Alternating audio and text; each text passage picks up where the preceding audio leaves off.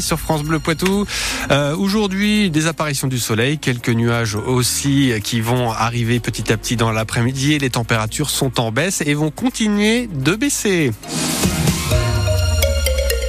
8h30, Thomas Pinaroli, Radio Pimpon à l'honneur sur France 2 cet après-midi. Radio Pimpon, c'est l'antenne de l'hôpital psychiatrique de Niort. Elle a été créée il y a 5 ans pour, par un infirmier, Éric Lautry. Ça permet aux patients de s'exprimer autrement, de libérer la parole. Une initiative qui a tapé dans l'œil des équipes de 13h15 le dimanche, l'émission de Laurent Delahousse. Pour Margot Meurice, l'une des réalisatrices, il fallait absolument parler de Radio Pimpon et de son créateur. On l'a rencontré il y a deux ans. On s'est dit, ah celui-là, c'est un personnage, il y a quelque chose à raconter. Quand on a su qu'il avait monté une radio thérapeutique au cœur même de l'hôpital, animée par les patients, on s'est dit, c'est quand même un projet assez incroyable. L'homme est aussi assez haut en couleur. Il porte des chemises à fleurs. Il a, il a rien à voir d'un infirmier psychiatrique, en tout cas comme on peut l'imaginer, en blouse blanche. Et donc, on a commencé à tourner en novembre dernier. Donc, ça fait quasiment un an euh, qu'on a rencontré euh, cette famille, la famille Pimpon.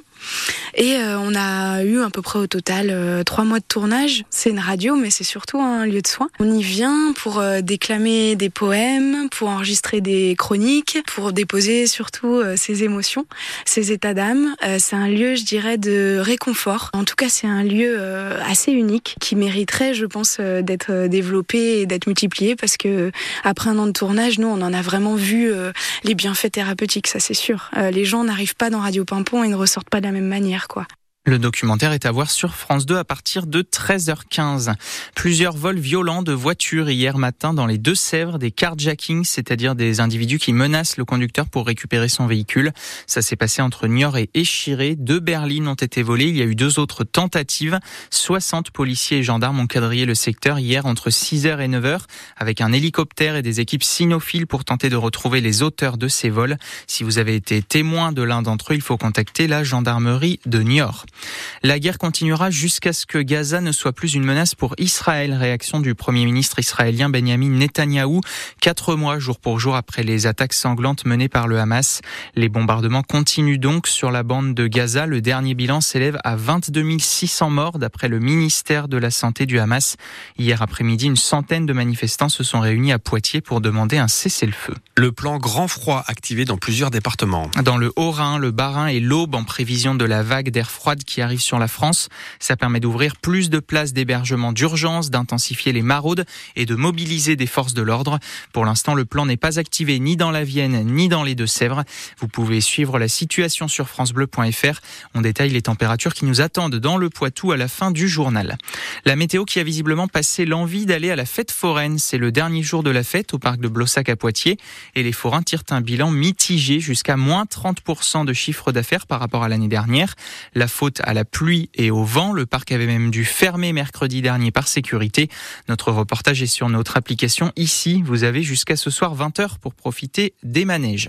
Le gouvernement va soutenir financièrement les entreprises touchées par l'interdiction de vente d'huîtres, annonce du secrétaire d'État à la mer Hervé Berville. Ces interdictions se multiplient depuis 15 jours en raison du risque d'intoxications alimentaires. Yann Robert Couder, son nom ne vous dit sûrement rien, et pourtant, ce de Sévrien fait partie des 532 personnes qui vont recevoir la Légion d'honneur cette année. Il est directeur de l'Institut polaire français situé à Brest. Il mène tout un tas de recherches sur les pôles, comportement des animaux, fonte des glaces, etc. Et alors, Yann Robert Couder ne s'attendait pas du tout à recevoir cette distinction. Il ne sait même pas pour quels travaux il a obtenu la médaille. Tout a commencé avec un mail du directeur de l'Office français de la biodiversité le 31 décembre dernier me dit euh, félicitations. Et euh, je dis félicitations, euh, c'est plutôt bonne année. Non enfin, et en fait, ce qui m'explique, c'est qu'il a vu dans le journal officiel mon nom. Et donc moi, je savais que j'avais été nommé mais je savais pas quand est-ce que ça sortait ou exactement pourquoi. Pour tout vous dire, dans ma famille, ils rigolent bien. Maintenant, ils m'appellent chevalier à tout bout de champ. Je sens qu'un jour, j'ai trouvé un cheval dans mon jardin. Ça, va être euh, rigolo. Mais non, non, c'est. Euh, je me demande parce qu'il y a plusieurs choses qui pourraient expliquer. Il y a le côté euh, recherche polaire sur tout ce qui est engagement pour l'environnement, la protection des océans. Donc ça, c'est un peu le cœur de mon métier, on va dire, de chercheur. Et puis il y a tout l'engagement pour la communauté polaire et la recherche polaire d'une manière globale. Ça rend tout le monde très heureux aussi de, se dire, bah, quelque part, l'implication que je montre dans, dans, mon, mon travail pour les autres. Et donc le fait de, que ce soit récompensé, que ce soit valorisé, c'est quelque chose qui est qui touche. C'est pas pour ça que je le faisais, mais quelque part quelqu'un a apprécié et, ça c'est ouais, c'est une bonne reconnaissance, ça fait plaisir. Yann Robert Couder, directeur de l'Institut polaire français, qui fait donc partie des 352 personnes qui vont recevoir la Légion d'honneur cette année. On ne sait pas encore exactement quand sa cérémonie de remise aura lieu. En handball, les Bleus ont battu le Brésil hier soir 37-28. C'était leur dernier match de préparation avant le début de l'Euro qui commence mercredi en Allemagne. L'équipe de France affrontera la Macédoine du Nord. Les volleyeurs poitevins, eux aussi, sont toujours en forme. Ils ont battu Nice 3-2 hier soir pour la 15e journée de Ligue A. L'alternative Atiba pointe à la huitième place du championnat. Prochain match samedi prochain à Paris.